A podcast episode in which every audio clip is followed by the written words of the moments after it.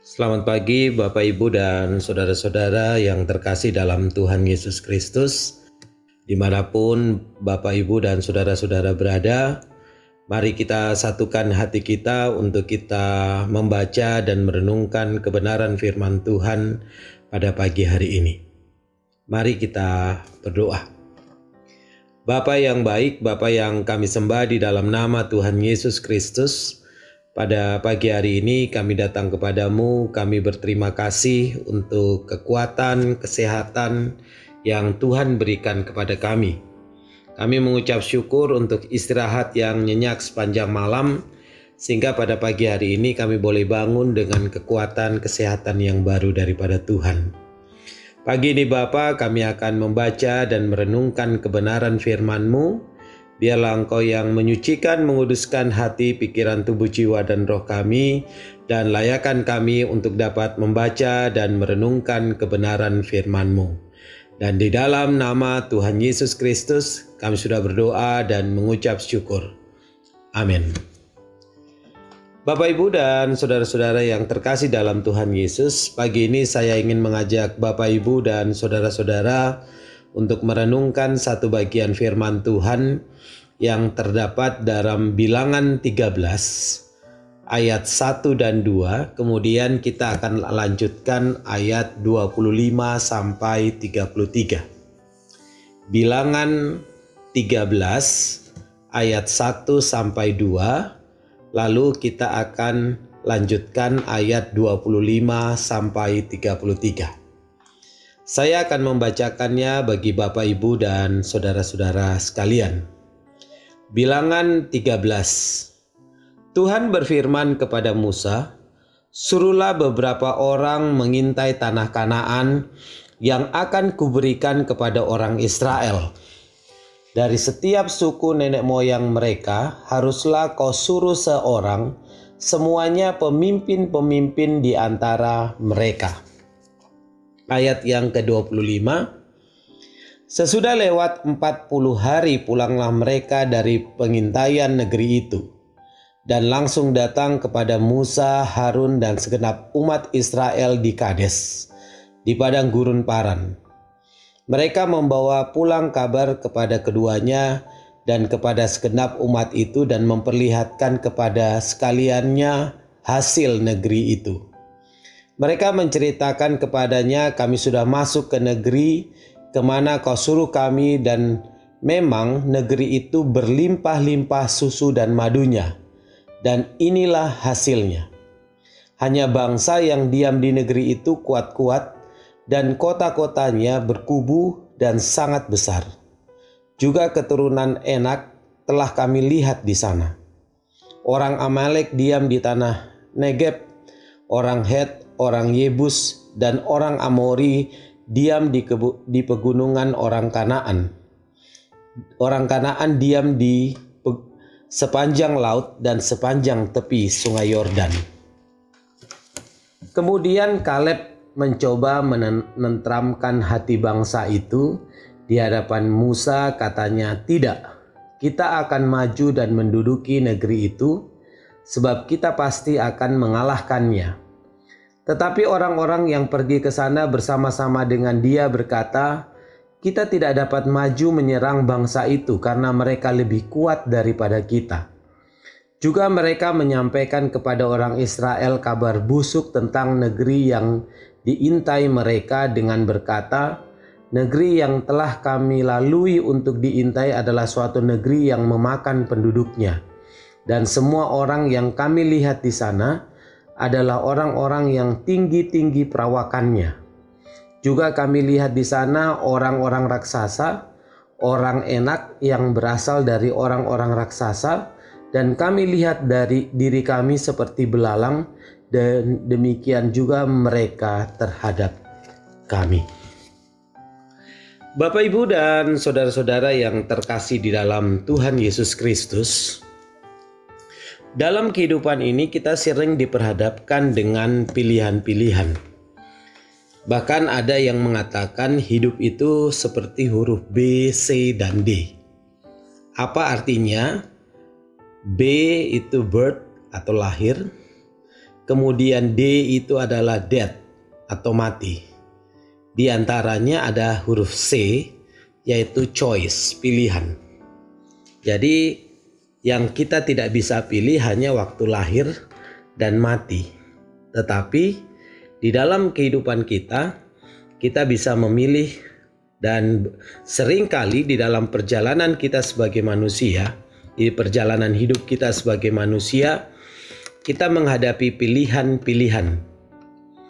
Pilihan-pilihan yang kita ambil di dalam hidup ini dapat membawa kita pada hal yang baik maupun buruk. Entah itu pilihan untuk bekerja, entah itu pilihan untuk menikah, atau pilihan-pilihan apa pun yang lain. Bapak, ibu, dan saudara-saudara, dalam pilihan-pilihan itu, sering kali kita diperhadapkan pada eh, alternatif-alternatif yang harus kita ambil, yang akan membawa kehidupan kita kepada suatu kondisi atau keadaan yang baru. Bapak, ibu, dan saudara-saudara yang terkasih dalam Tuhan Yesus Kristus, uh, apa pun dalam kehidupan kita, pilihan-pilihan apa pun yang kita ambil di dalam kehidupan kita, kita harus sadari bahwa ada Allah yang selalu berada di dekat kita. Bapak, ibu, dan saudara-saudara sekalian, berbicara tentang pilihan-pilihan, kita melihat pembacaan firman Tuhan pada pagi hari ini mengenai 12 pengintai. Kalau kita amati di dalam bilangan pasal yang ke-13, ayat pertama dan yang kedua, memang Tuhan menyuruh Musa untuk memilih 12 orang dari suku-suku Israel, kemudian mereka diminta untuk mengintai tanah Kanaan. Dan kalau di, eh, kita perhatikan apa yang dikatakan oleh firman Tuhan di bilangan pasal 13 ayat pertama dan yang kedua, kedua belas orang yang diminta untuk mengintai tanah Kanaan itu adalah semua pemimpin-pemimpin suku yang ada di Israel. Dan mereka dipilih itu atas kehendak dan uh, Tuhan di dalam perjalanan bangsa Israel. Yang menarik saudara, kalau kita lihat kemudian setelah mereka pergi mengintai tanah Kanaan, kemudian 40 hari kemudian mereka pulang dari tanah Kanaan. Yang menarik di sini kalau kita lihat Bapak Ibu dan saudara-saudara, kedua belas pengintai ini jelas dikatakan oleh firman Allah perginya dan pulangnya itu adalah bersama-sama. Jadi tidak ada yang lebih cepat perginya ataupun yang lebih lambat pulangnya. Sama-sama dipilih, sama-sama berangkat karena tugas yang harus mereka lakukan. Tetapi kemudian mereka pergi, sama perginya, waktu pulangnya juga sama. Tidak hanya masalah waktu, mereka mendapat perintah yang sama. Kedua belas pengintai itu mendapat perintah yang sama untuk mengamat-amati negeri Kanaan. Dan tidak ada satupun di antara mereka yang tugasnya berbeda. Sama. Yang ketiga, kita bisa lihat apa yang dilihat, dirasakan ya ataupun dialami oleh masing-masing orang di tanah Kanaan itu adalah sama. Ya.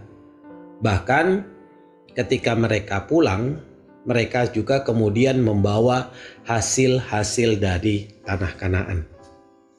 Tetapi Bapak, Ibu, dan saudara-saudara sekalian, meskipun mereka mengalami satu peristiwa yang sama, perintah yang sama, keadaan yang sama, waktu yang sama, objek yang dilihat sama, kota yang dilihat sama, negeri yang dilihat sama. Tetapi kita bisa melihat ketika mereka pulang, mereka mengutarakan hal yang berbeda. Singkat cerita, kita bisa tahu dalam cerita ini kemudian dari 12 itu 10 ternyata mengalami tawar hati.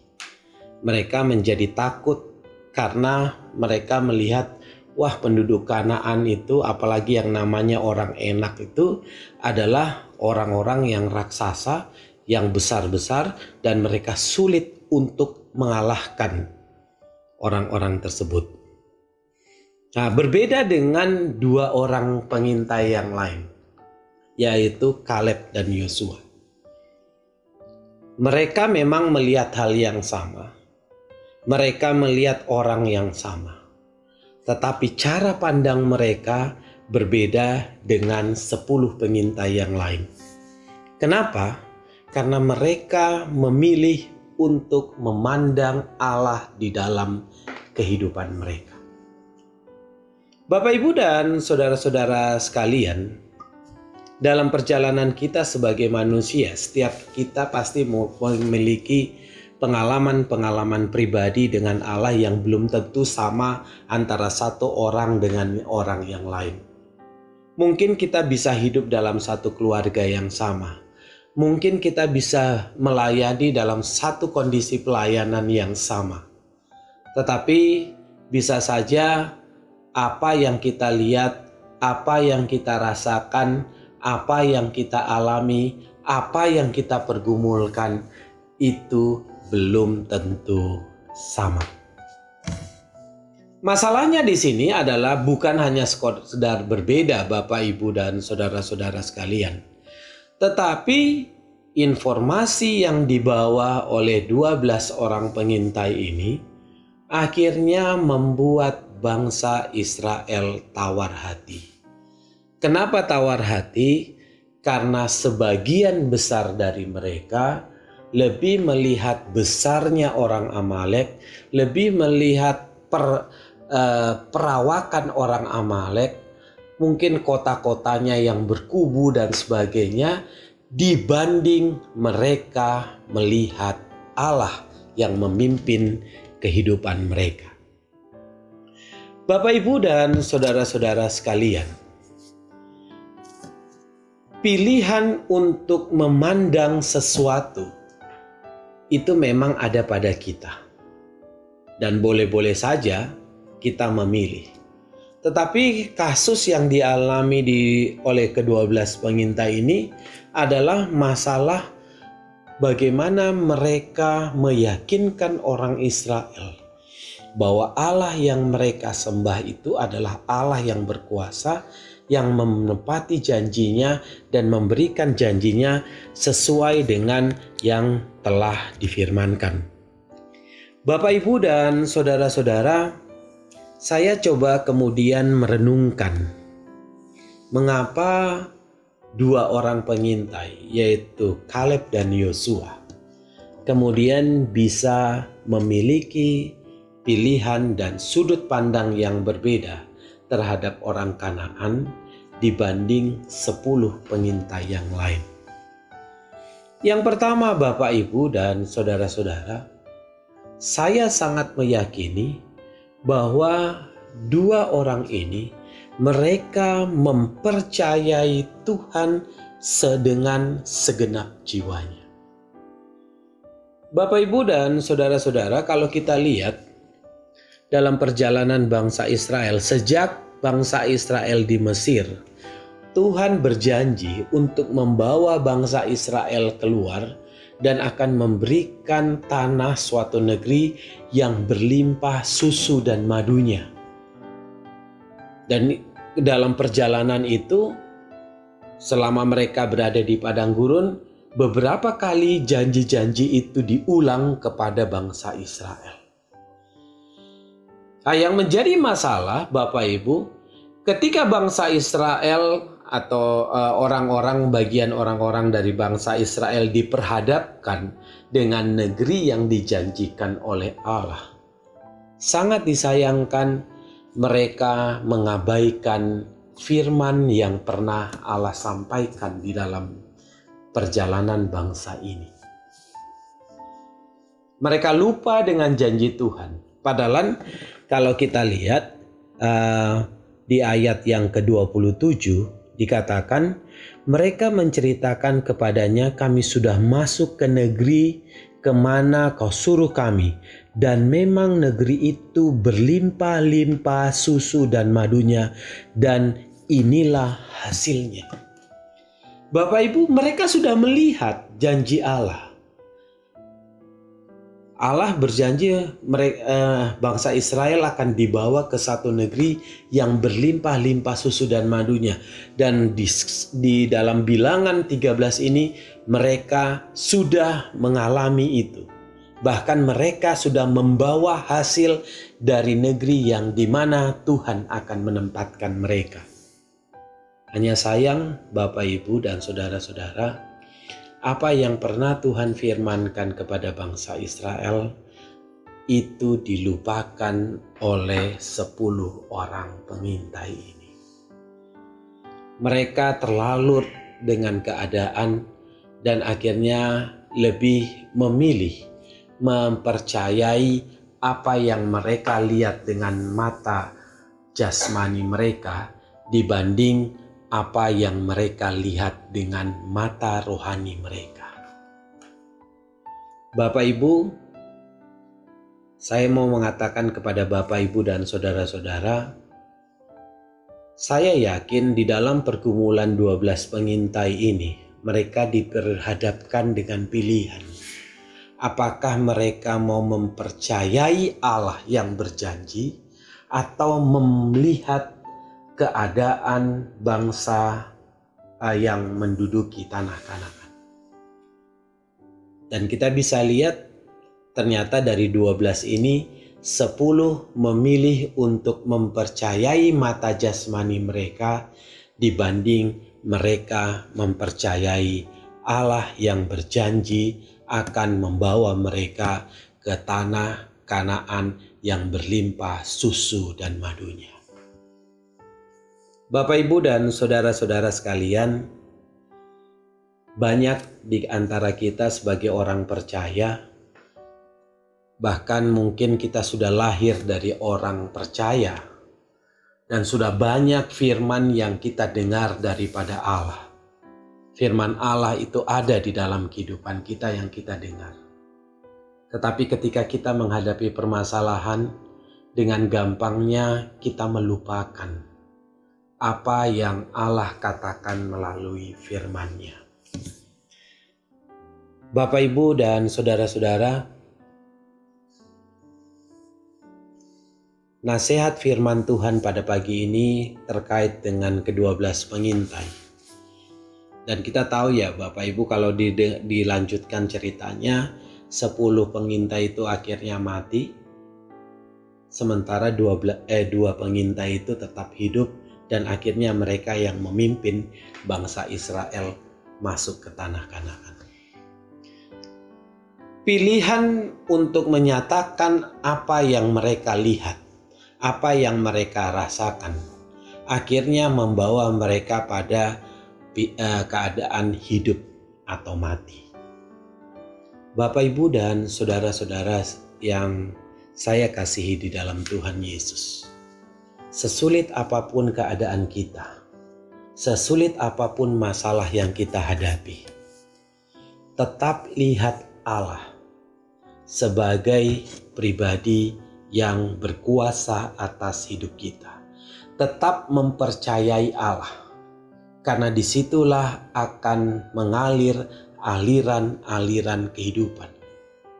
Saya tidak berbicara masalah kehidupan jasmani, saudara tetapi saya berbicara tentang kehidupan kerohanian kita. Bagaimana kita harus terus bertumbuh, berkembang di dalam Tuhan.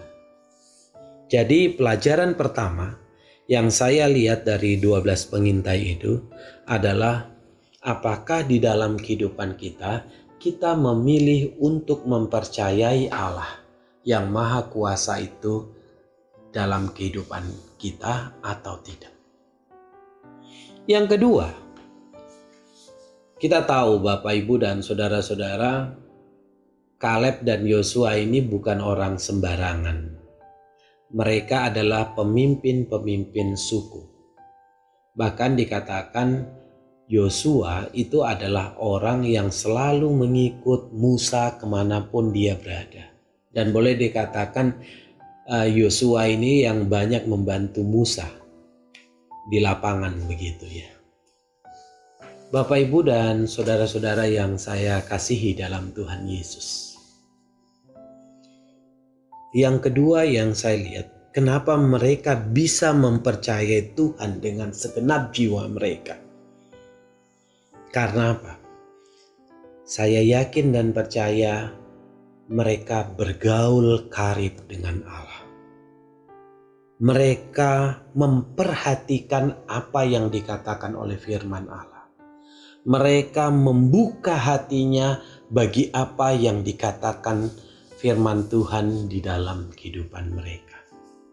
Sehingga Bapak Ibu dan Saudara, saya yakin ketika mereka mendengar janji Tuhan bahwa Tuhan akan membawa mereka ke satu negeri yang berlimpah susu dan madunya, itu selalu terngiang di dalam kehidupan mereka. Dan ketika mereka menghadapi negeri yang dijanjikan itu, iman mereka tumbuh dan mereka meyakini bahwa Allah yang berjanji itu adalah Allah yang benar, Allah yang berkuasa, Allah yang selalu menepati janjinya.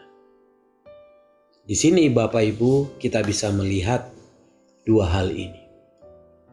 Pilihan-pilihan di hadapan kehidupan kita bisa saja silih berganti datang. Ketika kita mendapat masalah, pilihan itu bisa ada Apakah kita terlarut dengan masalah kita atau kita mempercayai Allah?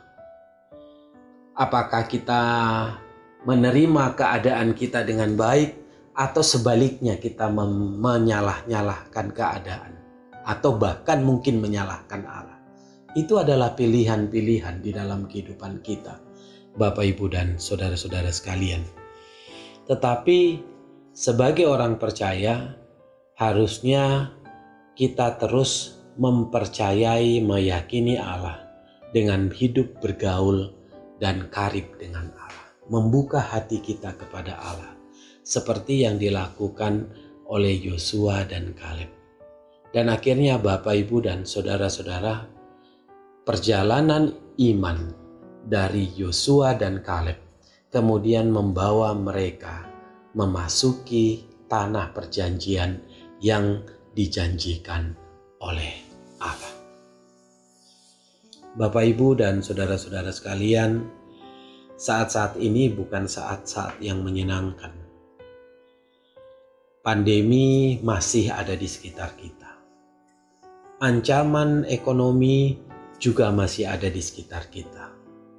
Mungkin ada ancaman-ancaman keadaan yang lain, entah itu sakit penyakit, entah itu apa di dalam kehidupan kita. Tetapi menghadapi apa yang ada di depan kita, marilah kita mempercayai Allah di dalam kehidupan kita yang memiliki dan memegang kehidupan kita. Dan marilah kita selalu bergaul karib dengan Allah karena di situlah kita bisa merasakan, di situlah kita punya ikatan dengan Allah, dan di situlah kita bisa selalu membuka hati kita kepada Allah untuk diisi oleh firman-Nya. Bapak, Ibu, dan saudara-saudara, keadaan belum tentu menjadi lebih baik.